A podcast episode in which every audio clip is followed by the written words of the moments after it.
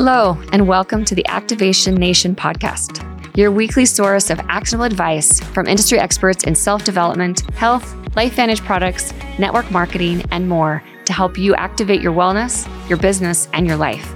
Today's episode focuses on product, one of the four pillars of belief. But first, the legal stuff. You may hear our guests talk about the income they've earned or how their health has been affected with LifeVantage.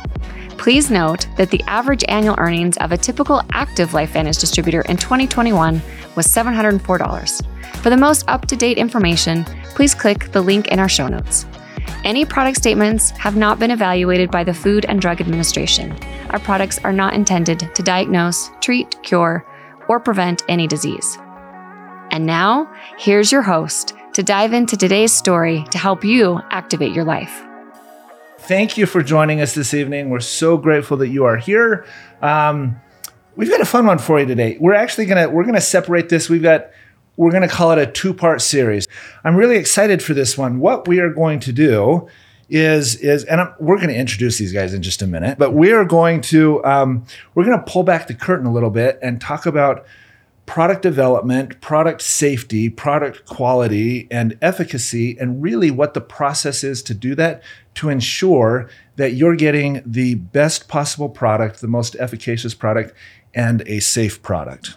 It's fair? Fair. Fair way to set, set that up? It is fair. So anyway, so we're really excited about it. And the other thing is, is as we're doing this, is to really help understand all the work and everything that goes into ensuring a good quality product um, and maybe a little bit about the time on how it how long it takes us to actually do that and and kind of peel back and and like really discover how we all how we do all that. But first let's um let's introduce these uh, everybody. Um, i think most of you know who i am. Um, jesse allen i'm the senior vice president of of marketing here at lifevantage and if you've been with us on a number of these these uh, these lives, then you know Lisa because Lisa's always here. I am here quite a bit. I'm Yeah. very conveniently located in the office next to him, so he can Yeah. pull me in all the time. not to suggest that when I don't have some a topic prepared that Lisa steps in. However, it may feel that way sometimes. Sometimes I to save her. the day. Sometimes I do that. she, uh, You're she- welcome. She uncovers her Superman chest and uh, Superwoman chest and uh,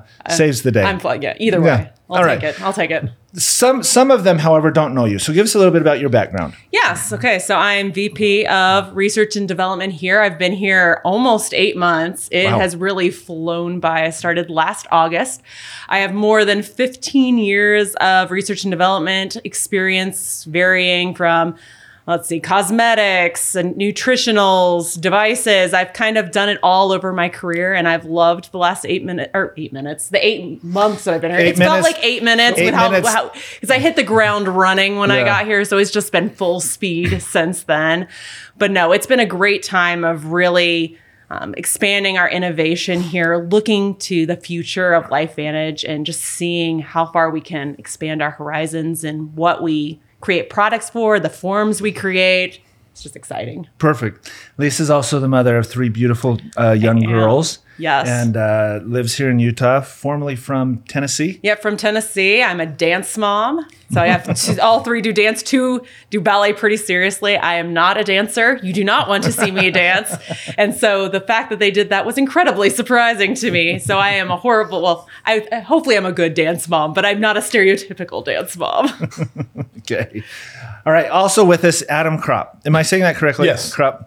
So Adam's Adam's. How new are you? How long have you been with LifeVantage? About four months. okay, so half the time of Lisa. Perfect.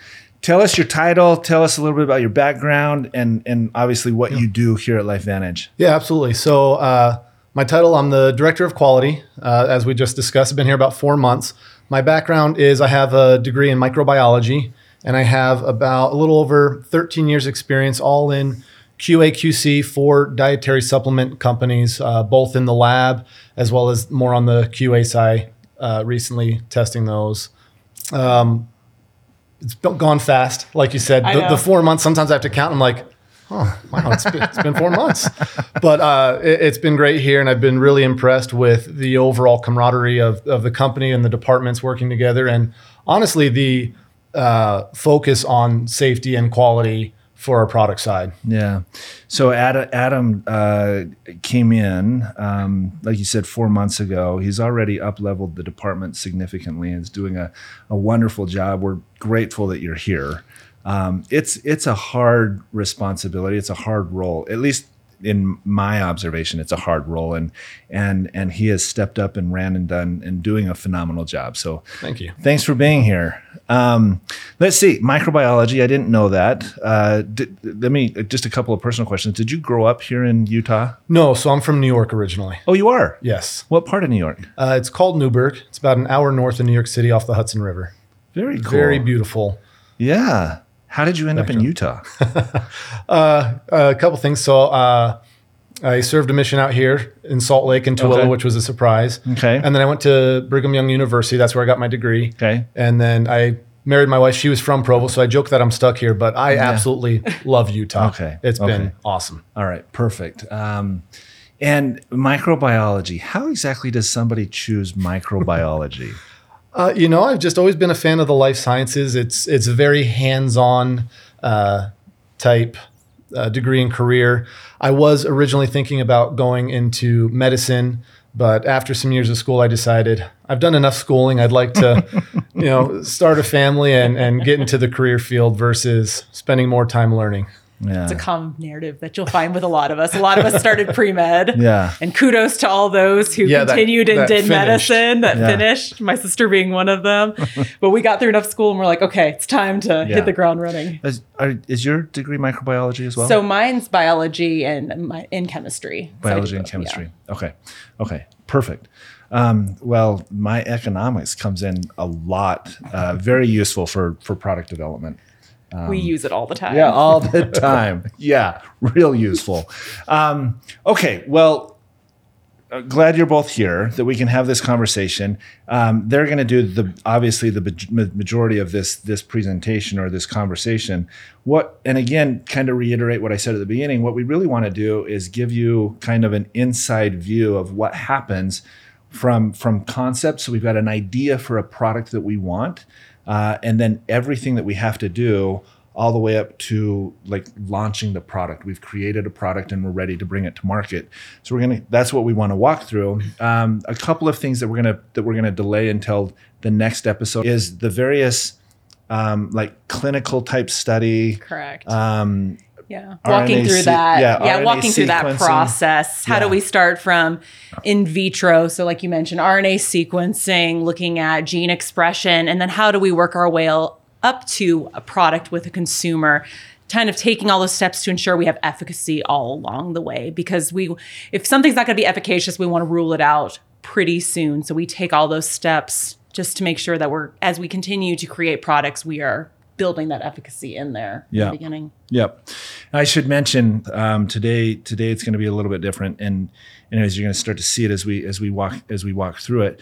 Uh, one thing that I failed to mention: if you're listening to this, tell me the the email. Products Oh, product questions at lifevantage. is S. Is there an S at the Yes, end? So product questions. questions at lifevantage.com. If if you've got, you can email and send those questions to us. Those go directly to the product team.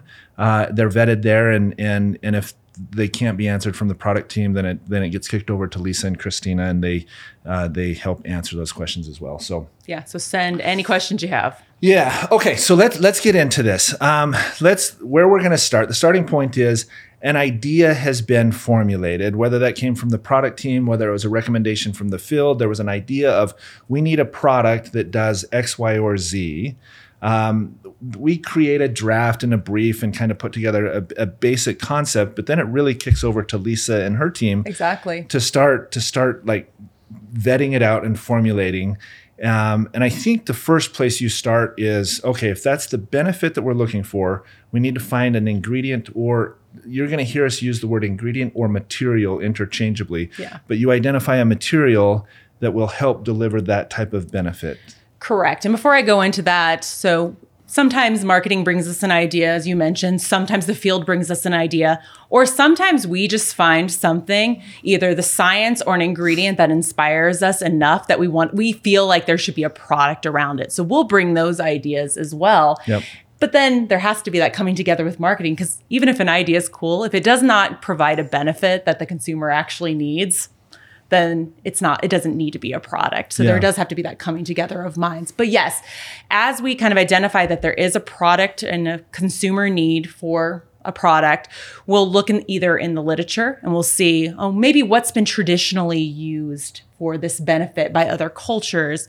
We have contacts throughout the industry. There are lots of companies that develop ingredients and they do tons of research on them.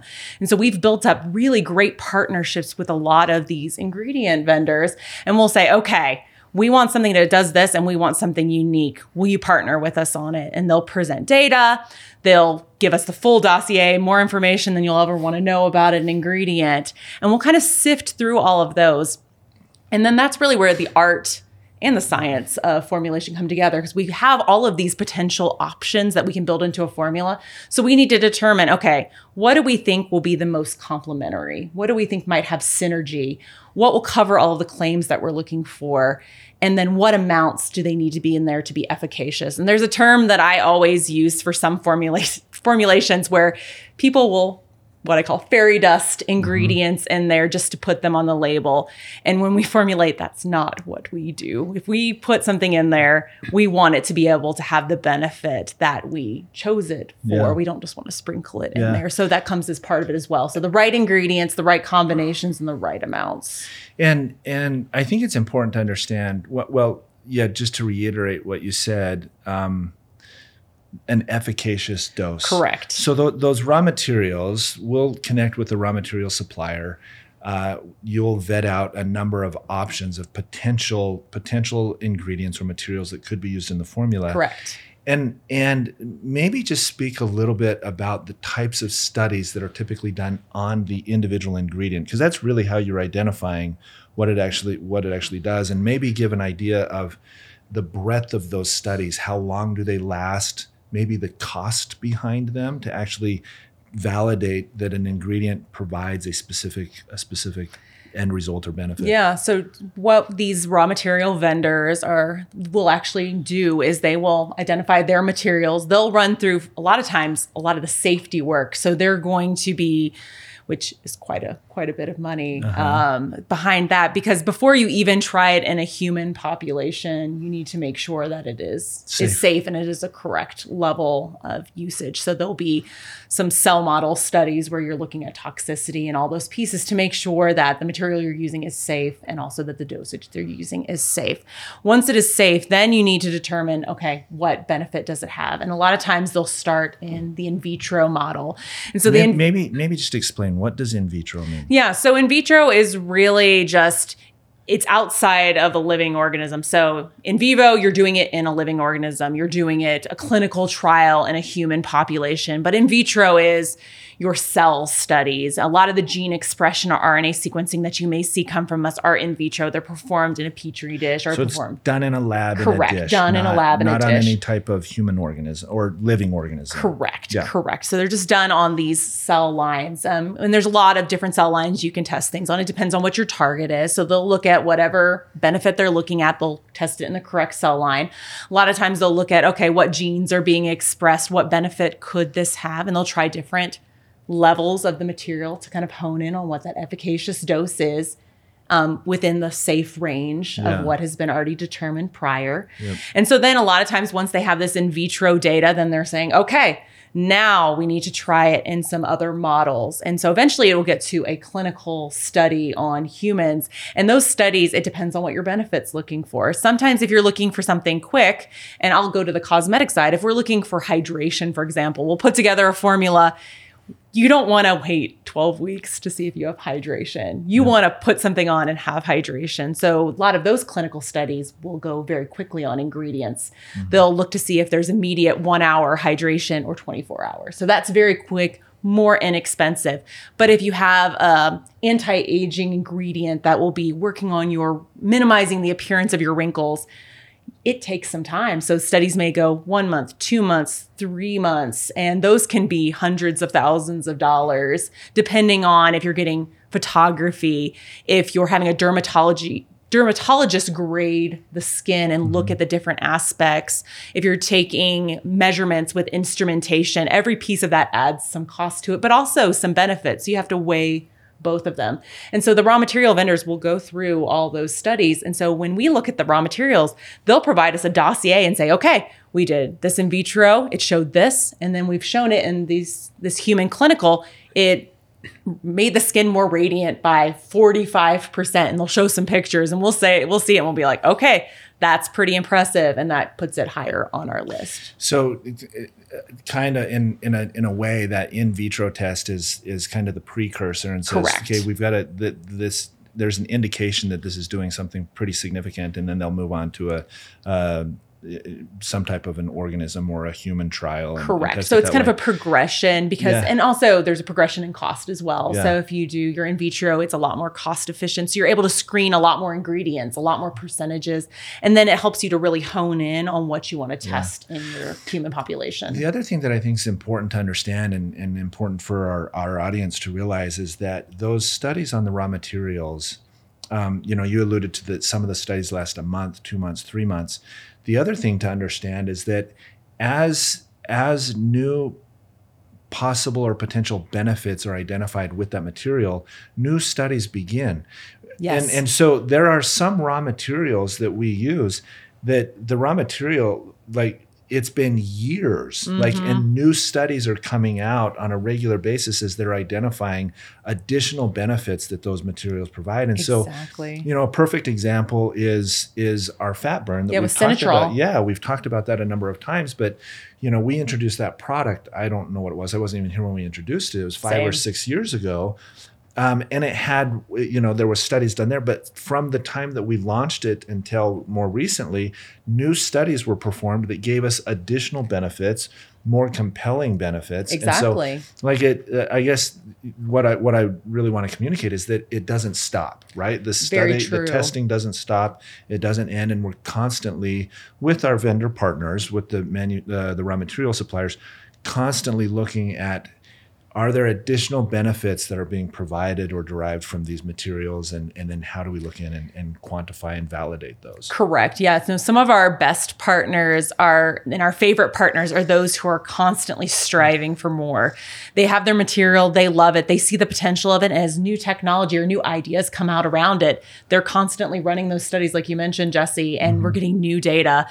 Like we've we've talked to a few lately, and they're like, okay, we hear the clinicals we have now. We'll have another in two months. We'll have another in a year. Here's our pipeline of what's coming. Yeah. And that makes us incredibly excited because we know that we're going to be able to bring you guys new research if we put this ingredient Yeah. in there and expanded benefits. Mm. And kind of beyond what we get from the raw material supplier partners. So they'll provide us some data. A lot of times we do our own studies as well. If there's a specific gene target that we want to make sure that uh, an ingredient targets, or if we really want to understand the mechanism of action for it, we'll do our own research and look at different cell lines. And we're, we're like, oh, well, maybe what would this do in skin cells? Or what would mm-hmm. this do in liver cells or kidney cells? And we'll do some exploration there to build upon that foundation that they've provided us. But it's wonderful having that foundation of research already done yeah so that we can springboard off of that and continue on. yeah and and well not that we need to talk about cost but the reality is this this research that goes into these raw materials i mean it, we're we're talking about hundreds of thousands up you know into the millions of Yeah. dollars to study the the efficacy in, of these ingredients Agreed. where where adam does um does does quality fit into that on the um on the raw material selection Yeah. So, in addition to all these dossiers and things of their aspect, we want to do our own checks. And so, we ask for a large set of documentation that shows these testings that were performed on their behalf. And then we also have our uh, vendor suppliers, our manufacturers, they're also performing testing on these raw materials to make sure that the identity is correct. It is what they say it is, that the potencies and efficacy on those are also confirmed before they even start blending them and putting them in a product to make sure that we are only using the materials that meet our criteria and our specifications to ensure, once again, that we're getting the finished product that does what we say it's going to do. Yeah, I the, the great point, the the potency point part, right? That you'll test the raw material to ensure that it it is what it is supposed to be, right? And that it, and that it has that the potency level that that uh, that is expected i- in the finished good so that the finished good provides the benefit that that that we're talking about or that we're intending to deliver to the consumer. Very cool. Okay, so raw material selection, um, and we've identified key actives, and then and then obviously there's all the other materials that go into the formula Correct. to hold it together and to to allow it to move through the machines as it's processed. Let's talk about um, the the formula development. So you've identified the key materials that that you want, and then then you're going to put an actual formula together Correct. on paper. Correct. Walk us through that process a little bit. Okay, so once we've chosen the ingredients that we find interesting to put together, we then start putting together a paper formula, like you mentioned. There's a lot of things we need to consider.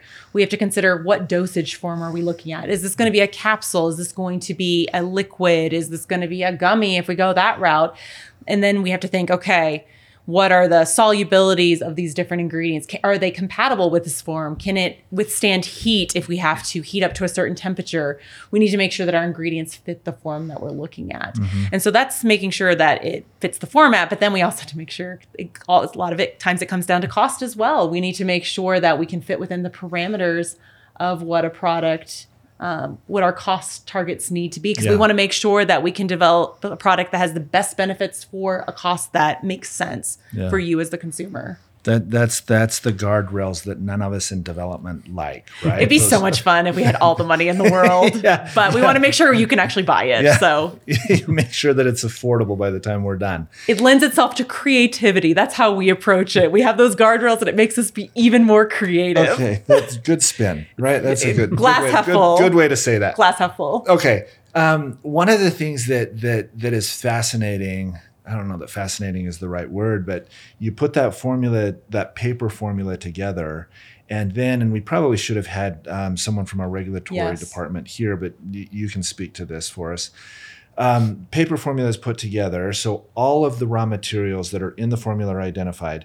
But then there is this massive amount of of documentation gathering to support each and every one of those raw materials. Like speak to that a little bit. Yes, it's quite a bit. And a lot of times we'll even start some of that before we build a product just Yeah. because there is so much documentation to gather. If we're interested in a raw material, we start partnering with regulatory and we give them a little ping and say, okay, we really want to use this. Can you start looking at it?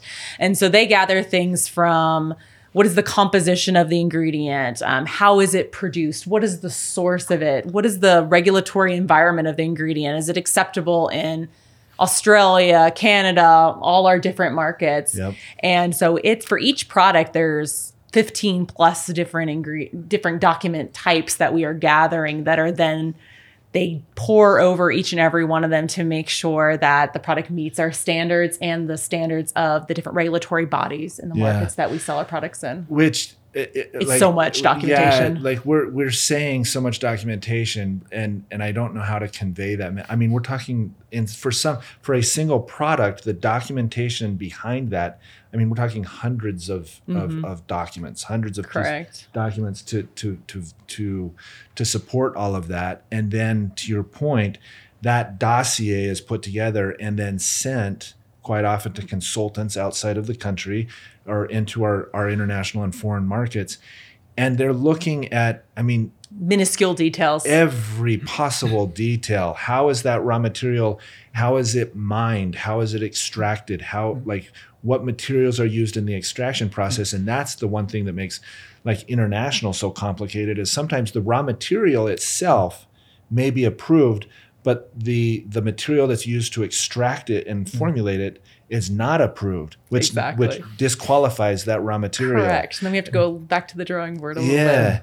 It, go ahead, Adam. Oh, and I was just something going to to say? even even the source of is it the leaf? Is it the stem? Is it the yes. root? You know, what part of the plant did Mm-hmm. it come from? Yeah. And then, like you said, then on top of that is the extraction process and what you know solvents or things were used and are those acceptable? And so, yeah, I mean, minute minute details that they are reviewing to ensure everything.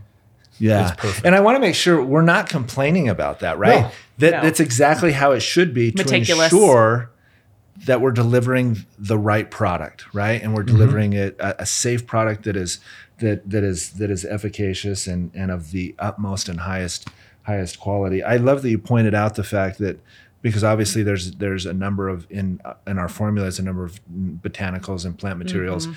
but that we have to identify is it the root? Is it the stem? Is it the leaf? Like because it matters. yeah because uh, like you know in in a in a very simplified way you just kind of think well a plant is a plant is a plant. Like does it matter? And it and it does right? It Very much does. does it matters where where what part of the plant it's coming from But it's why R and D and regulatory end up being like this the whole development process because it's a give and take back and forth.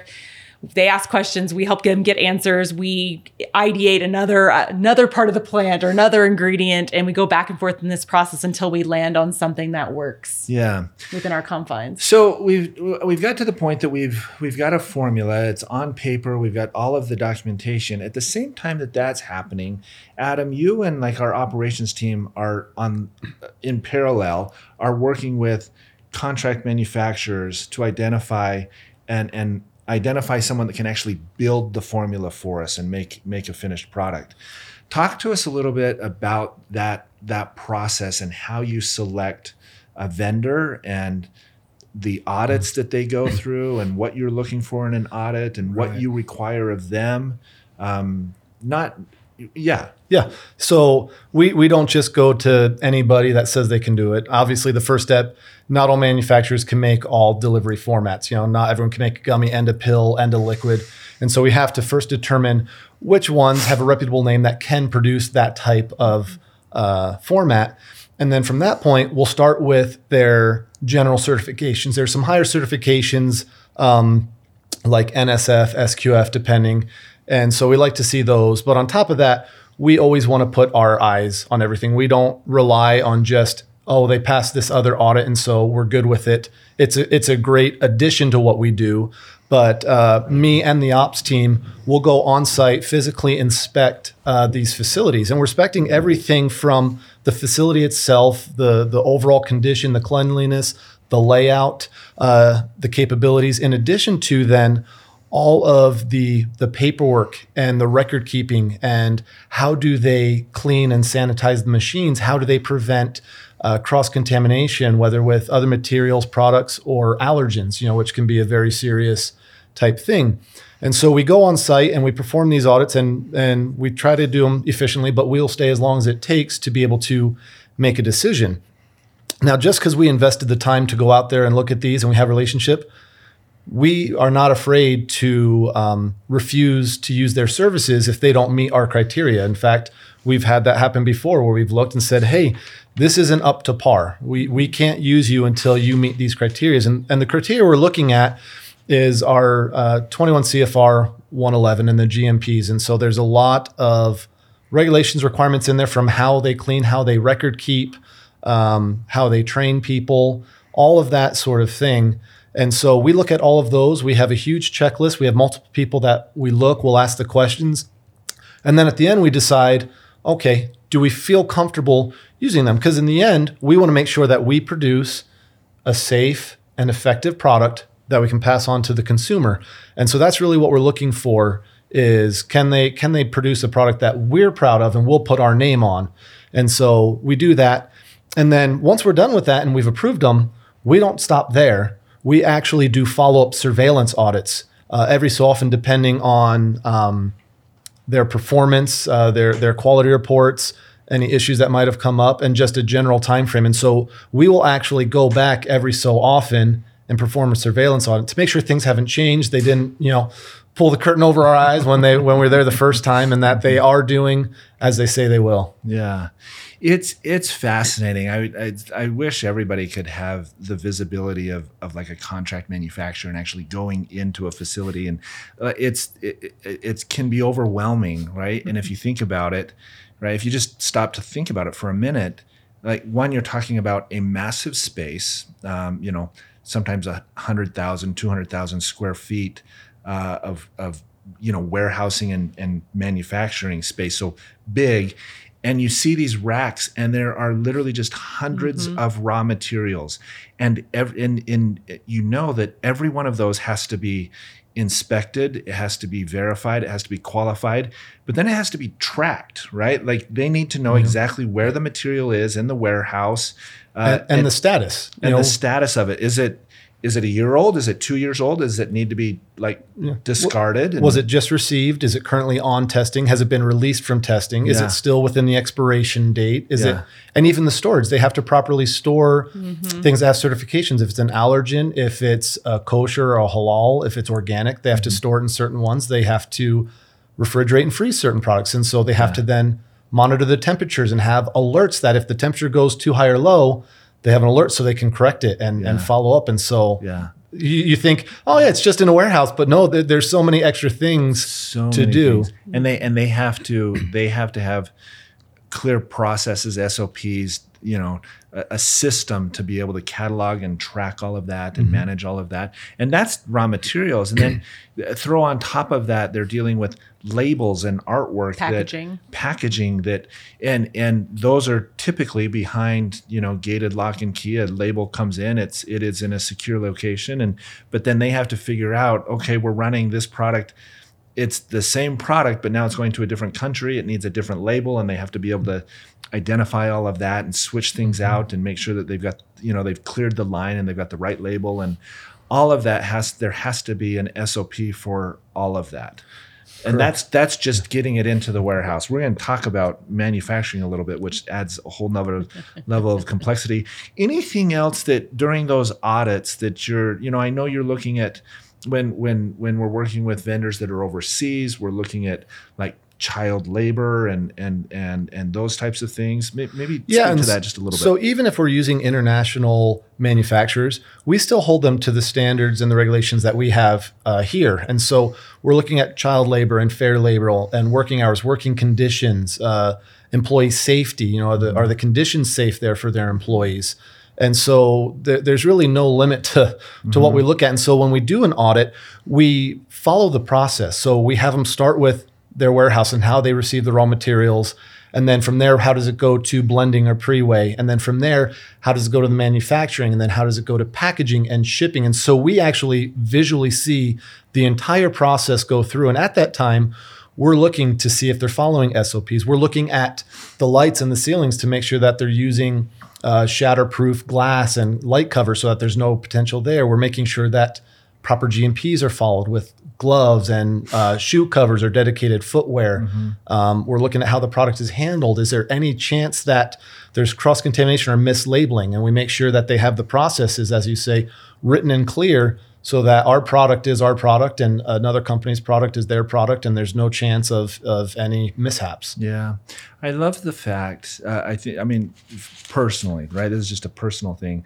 It brings a lot of satisfaction that we hold them to a certain standard as far as how they treat their employees, right? And if they're not good working conditions, it's not a good environment. Their employees aren't safe. Um, then we don't we don't use them. And and I think that's I think that's wonderful. I think it, it's exactly how it should be. Absolutely. Yeah. Um, okay, so we've got a paper formula. Yes. We're we're confident. We're excited. We've got a manufacturer. Now We're we also confident and excited. confident and excited. Thank you. Yeah, there's no sus- just just, suspicion just there. keeping this narrative yeah, going. appreciate that. Yeah. Keep me on track. Um, now it's time to like.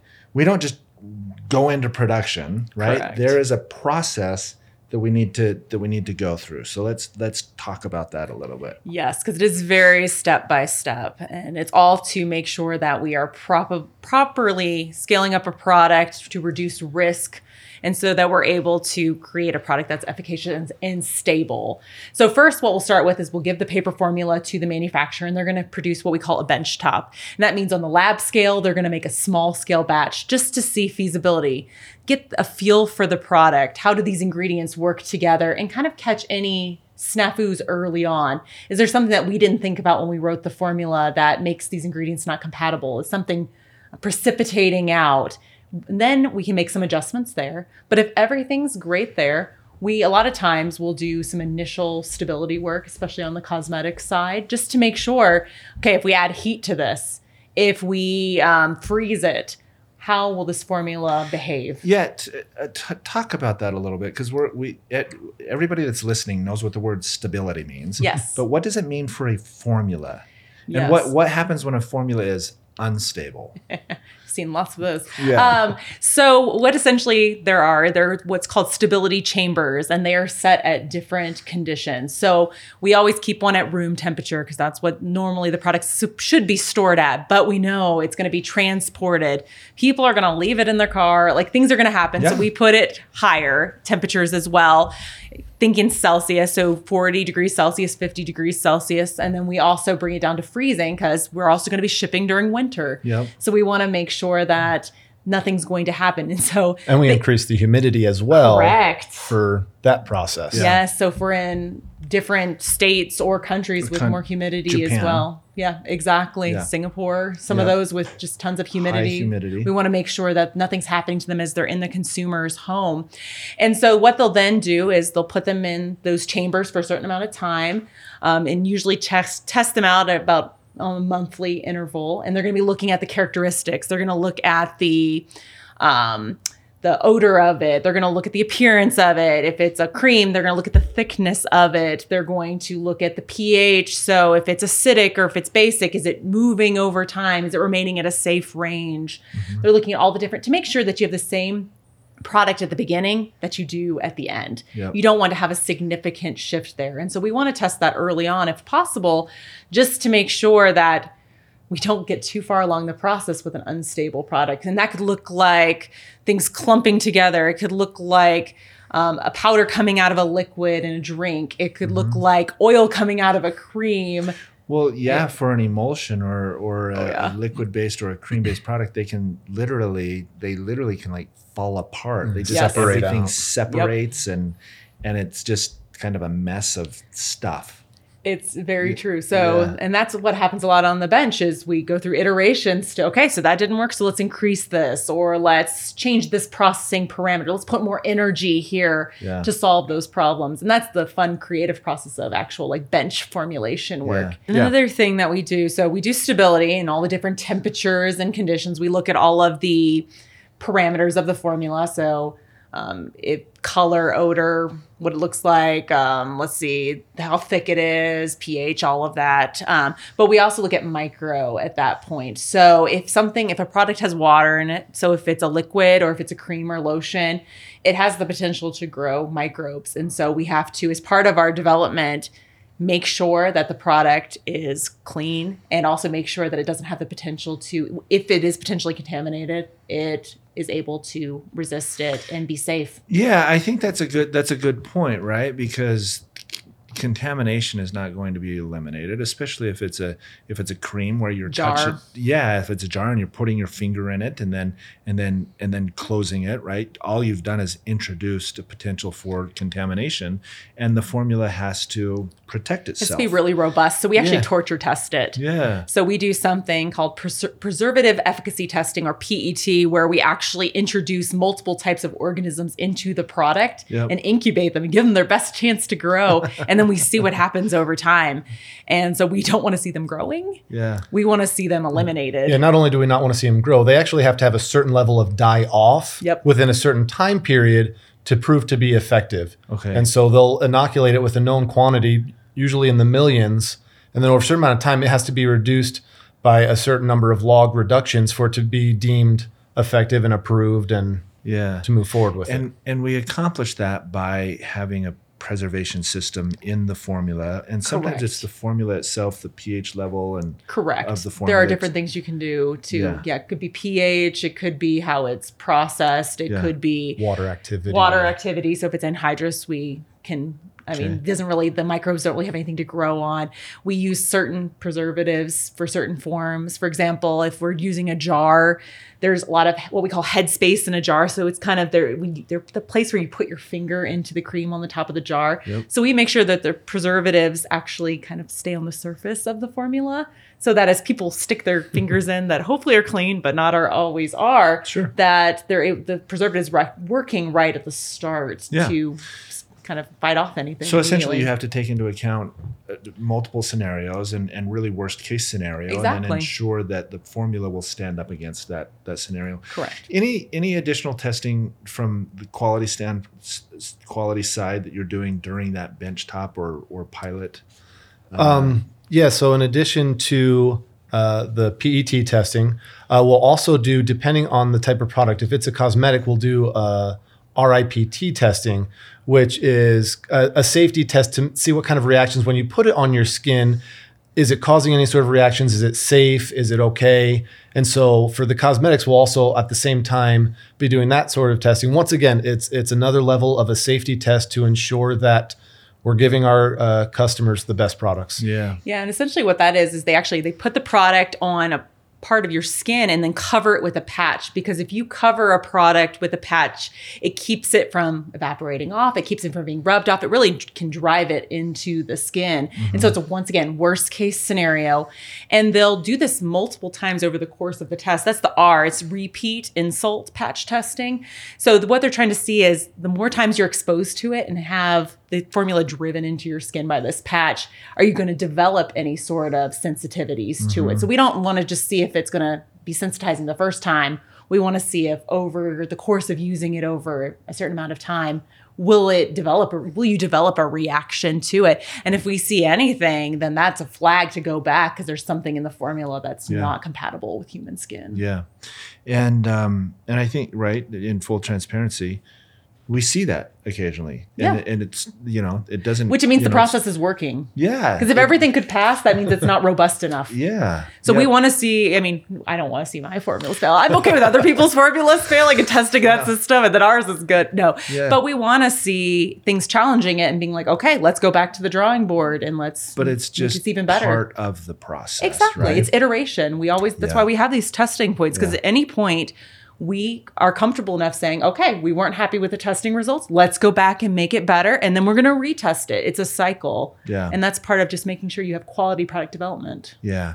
And then we get into the, to this, you know, the pilot and the scale up scale up meaning we're going from and it really it's verifying that the you know you qualified the manufacturer that they can actually do it and now we're going through a process to ensure that they can get it into full scale production mm-hmm. so we're mm-hmm. starting with a, a, small kettle right and then getting larger progressively larger exactly until they're to you know a kettle size that will that that will uh, accommodate a full production run of you know hundreds of thousands of of finished goods um, because it, it, it changes, right? Oh, right? Oh yeah. From from the process to make it on on a table to making it into a, a you know a, a, 500 gallon vat that's completely different. Exactly yeah. When i used to be on the bench i would make things that were maybe 200 grams. So it'd fit in a little small beaker. I'd have a little mixer and a little hot plate on the bench and work through it on that end. And then on full scale production um, one of my first companies we would make batches that were 12000 kilograms. So these were huge kettles massive tanks, massive tanks. and you just can't have the same amount of energy in that little kettle, that little beaker that you do in that big kettle. The mixing setup's not the same. And so if you go straight from the beaker to the kettle, the humongous kettle, you can be successful, but the chances of failure are much higher. And so that's why we introduced this pilot step because we're scaling up bit by bit to make sure that we're appropriately preserving the product's characteristics and through the different process steps. So we usually will do something, for example, on the cosmetic side, we'll do maybe a hundred kilogram pilot. So it's in a small kettle, but usually it's very similar setup to these large, humongous ones. Mm-hmm. Same mixing setup, same heating setup. So we can catch any processing issues early yeah. on a smaller scale before we start working to sell and scale up the product. Well, yeah. it's it's important to know too that as they're doing this both from the benchtop to the pilot and on, they're not just throwing everything in and mixing it. There's a certain order that the mm-hmm. ingredients have to be mixed to make sure that you know if you have uh, you know hydrophobic and and other ones that they're emulsifiers they're all going in the right one. You have to make sure that the heat is appropriately applied at the right temperatures and that that's being monitored. So it's not just oh i got my my flour my sugar my eggs just throw it and mix it. They have to do it in specific orders. And during this process when they find out hey this one didn't mix so well there's still some participant maybe we can do it in this order, apply more heat, or and so it's once again, it's still part of the the learning process, the mm-hmm. development process of getting that best product out there. Yeah. Exactly. That's why we don't sell those pilot batches. That gives us the freedom to be able to improve processes. Yeah. For example, last week I was just in one of our manufacturing partners and we were doing this pilot. And we're in there, we're looking at the entire process the whole time. We're looking in the kettle, we're looking at the blades and making sure there's no lumps in the product. And we're giving suggestions the whole time. And then they incorporate our suggestions into the final batch record. Yeah. 'Cause I actually received one today that I was making sure that they incorporated my comments in there so that when they scale up, they can be more successful. So it's really more, it's still part of that development process and making sure that we have the most optimized process to create our Yeah. product. Yeah. Okay. Um, so we've gone through scale up. Now it's time to build a product, right? We're going to go into full production and and you know full production typically means we're going to produce you know 25,000 units or more sometimes depending on the product and the demand of the product 100,000 units or, or or even more. Um Adam that like help us understand like raw materials come into that manufacturer. Um, what happens? What do they do with each raw material before it even makes it to the production line to, to start manufacturing Yeah. So the, the second it's received in the dock, it'll be put on a hold or quarantine status so that it can't be used. Um, sometimes it's physical, sometimes it's electronic, but they'll have a system to prevent it from being accidentally used. At that point, they'll take samples of every individual one. They'll use new or clean uh, scoops for each one so there's no contamination. And they'll send that to the lab, whether it's their internal lab or an external lab, to ensure the identity and potency, uh, heavy metals, that once again, it meets the spec, that it's a good material, it is what it is, and it'll give us that finished product. Um, so once they get those testing back, they'll change that status to uh, an approved, an off-hold green sticker uh, to use. Then that usually is also stored in a separate part of the warehouse. Once again, to avoid that uh, ability to accidentally use something. From that point, they'll bring it into a pre-weigh room, and from there they'll have our formula. They'll know exactly how much of each one to weigh out. They won't bring in more than open one more material at a time. Once again, you don't have multiple things opened, and they'll have more than one person verifying the material identity as well as the weight. So it's not just one person. Oh yeah, that was 200 kilograms. Nope, it was 200.06. And yep, I saw that with you. I double reviewed it. Um, so that's the next step. And then from that point, it'll be brought over to the production area where all the blending, the mixing of them putting together, following the specific work orders will happen to that stage until it gets to the point that it's ready to be bottled or put in the sachets or whatever, Whatever the that, packaging that is. final packaging Yeah. is. I, I think that's that's important to understand that during that right, and this is all based on a stand, an SOP or operating procedure that uh, that weigh out portion, right? That's one material at a time, and it's always at least two people Yes. that they've identified. This is the right material, and this is the weight. And they'll also look at, and this material needs to be mixed before it's weighed. There's special Yeah. instructions as well, just to make sure that first, if something settles out as a material, they'll stir it before they Or weigh it. does it need like to be protected from light, Yes. oxygen, or heat? Because Yeah. we do have some photosensitive type things that they need to have, you know, covered in tinfoil or an amber glass because the light can break down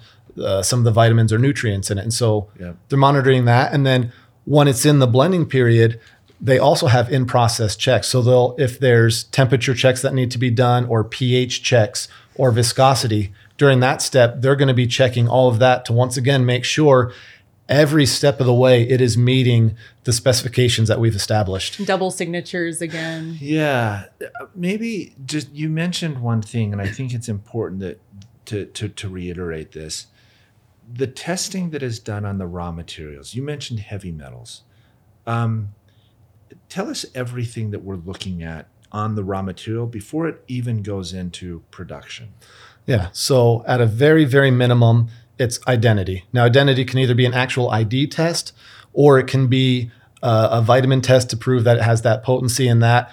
Most of the time, they're doing multiple tests. Um, heavy metals is are things like uh, arsenic, lead, mercury, cadmium. Uh, we test those to one of the tightest limits out there, which is the California Prop 65 limits. And so we make sure that that finished product is suitable suitable to be sold in California as well as our other uh, countries and markets. And so these raw materials are tested for everything micro, uh, physicals. Once again, if it's a flavor, we want to make sure that it has the right flavor profile, uh, colorant. Um, and so it's really tested for an entire gambit of things to once again make sure that your your product is as good as the things you're putting into it. And so we want to make sure from the very start we're putting in the best. Yeah, that's perfect. Um, now, now maybe Adam, if you could speak to a little bit. Um, it's in production, right? What are what are from a quality standpoint? What are we looking at during actual production and manufacturing of a of a product? Yeah. So during production, they're going to be looking at everything depending once again on the product. You know, is it a liquid? Is it a, a cream, a tablet?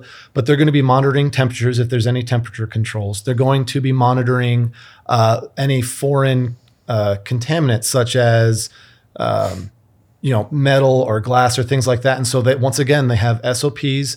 They'll have magnets. They'll have X-ray machines that they can look to make sure that during this process nothing has physically contaminated it. Um, they're going to be reviewing fill counts, fill weights to make sure that if it's a 30 count bottle, there's 30 pills in there. If it's a 50 ml uh, liquid, there's at least 50 mLs in there so that all, all the dosing and um, weights are correct. Uh, they'll also be checking kind of visual. So they'll make sure if it has a seal, that the seal is proper, that the lids are on, the label is correct, the, the lot number is identifiable with the expiration date. And so there are a lot of checks that they perform on a, a specified amount of frequency of time, whether it's 15 minutes, 30 or hour. They're checking all of these different things throughout the process on multiple bottles to ensure that, once again, it, it's meeting all of our requirements. And and you mentioned when we were talking about like the audit that you do, or um, we, we talked about that earlier in the conversation. you're looking at what are their what are their processes and procedures for line clearance for cleaning? And and so so line clearance what we mean is that there was a there was a product on the line that was being manufactured before ours. It may have been our product but it was a different mm-hmm. product. Mm-hmm. And how do they clear not just the line but how do they clear the line? How do they clear the production area? How do they remove every everything so that there is no possibility of cross contamination or getting Right. getting label and things. yeah getting the like a nerf 2 caplet inside of a NAD bottle or something like that like all of that is cleared cleared out Yeah. And so you mentioned SOP before, which is a standard operating procedure. It's a procedure that they have.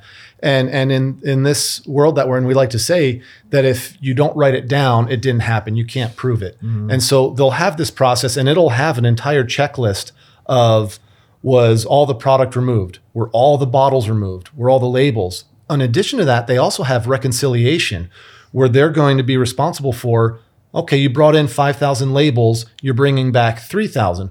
What happened to the other two? How many were put on a bottle? How many were scrapped? How many were used for a batch record sample? And so they're monitoring where everything goes. Mm-hmm. And so they'll have this checklist to make sure that everything was removed. And then they'll also have a checklist to decide if a cleaning needs to take place. You know, if it was the same product but different country, they're not going to need to re-clean all the areas. But if it's a different product, they're going to have to go through the whole cleaning sanitation process, which once again, they will then test. They have quick test ATP, uh, TPC type modules that they'll swab different areas and they'll have to get a passing result or they'll have to clean again. And if there's the potential of an allergen, they'll additionally do an allergen test to once again prove that the cleaning was effective and validated and good to go. Yeah, and that and that that cleaning process is obviously different from a a capsule or a pill versus like a liquid, like our collagen or a, or one of our uh, TrueScience skincare products.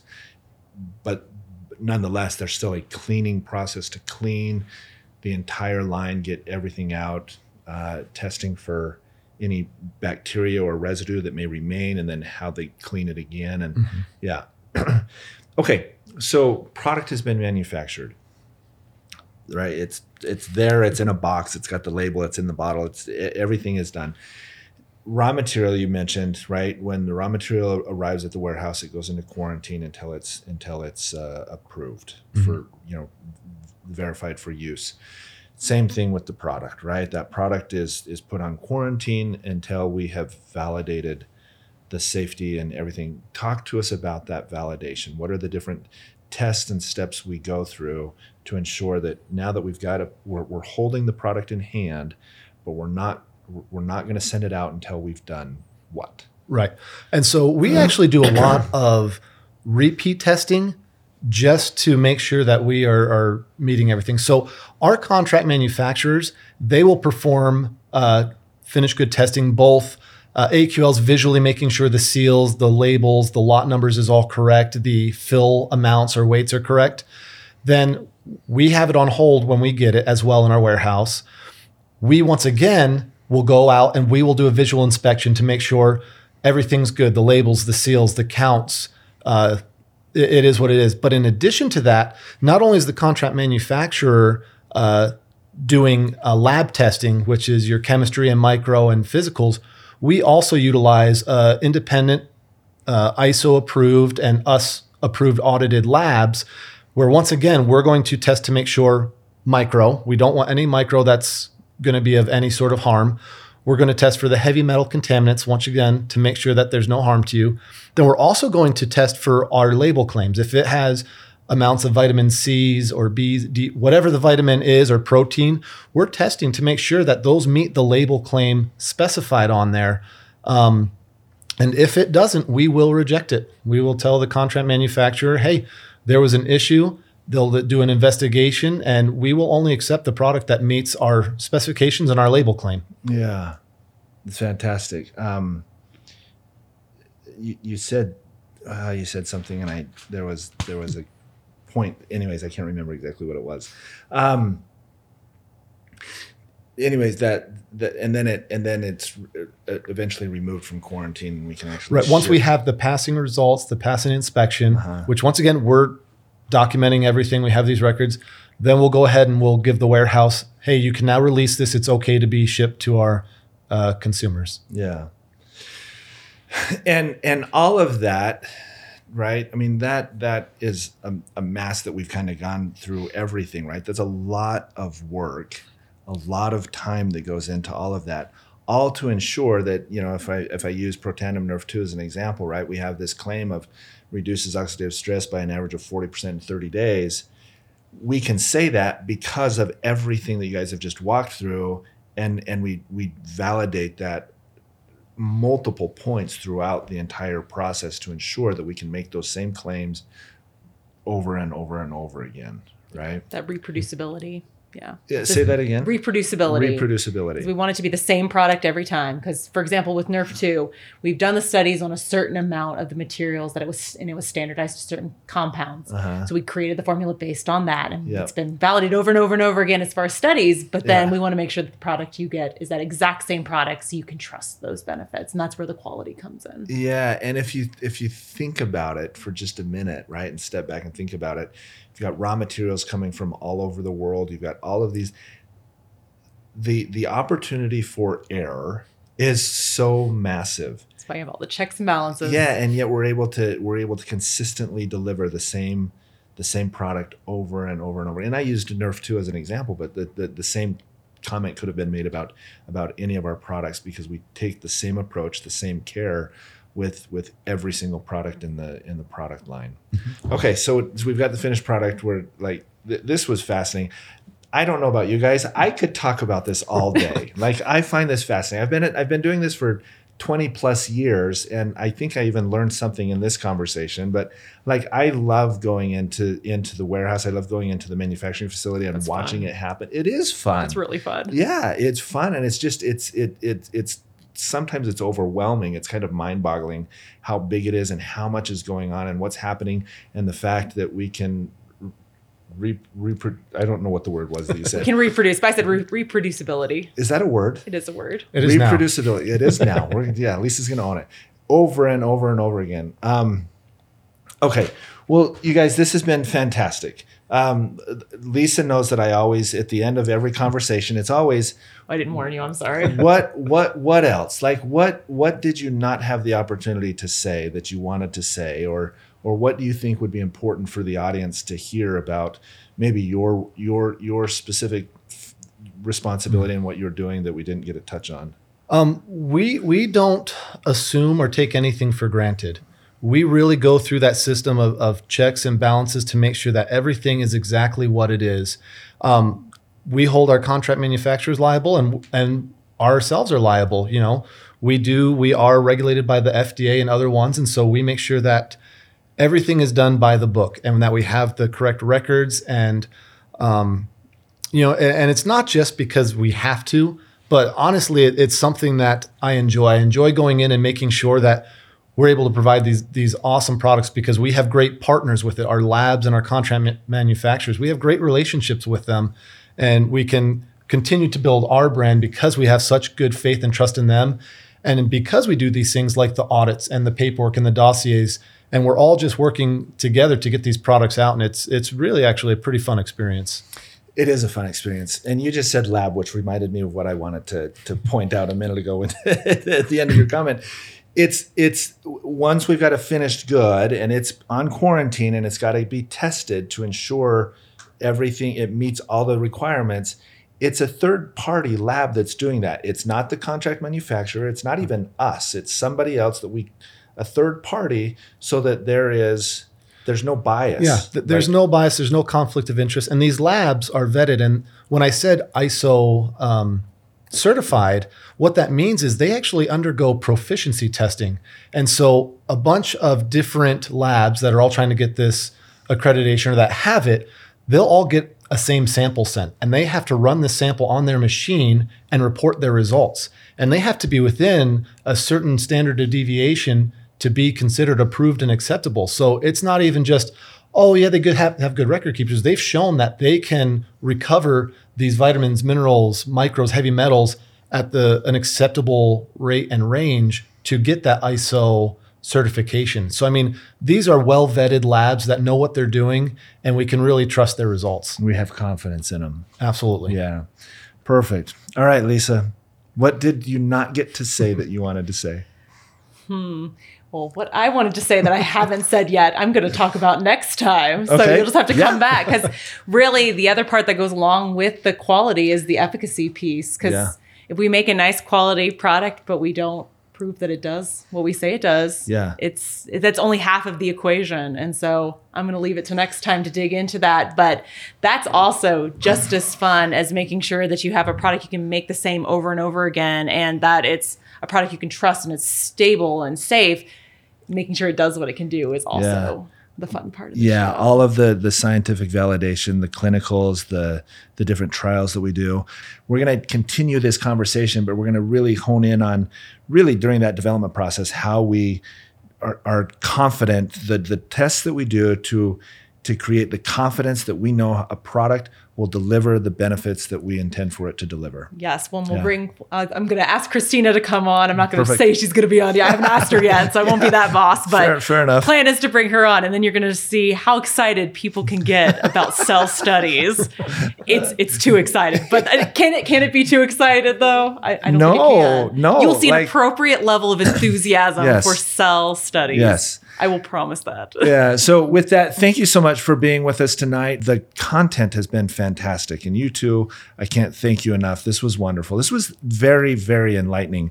J- Jeff is behind the camera. He's nodding his head in agreement that this was fantastic. Jeff but, approved. Yeah, Jeff. Jeff approved. Jeff approved. What would Jeff approve? This is what he would approve. It's it's perfect. So, anyways, uh, Adam, uh, like I mentioned at the beginning, it's such a fantastic addition to the team, and we are so grateful that you are here. Mm-hmm. Uh, thank you. Yeah, thank you. And and and Lisa, you're already part of the team, but we're grateful that you are here. Yes, I'm glad.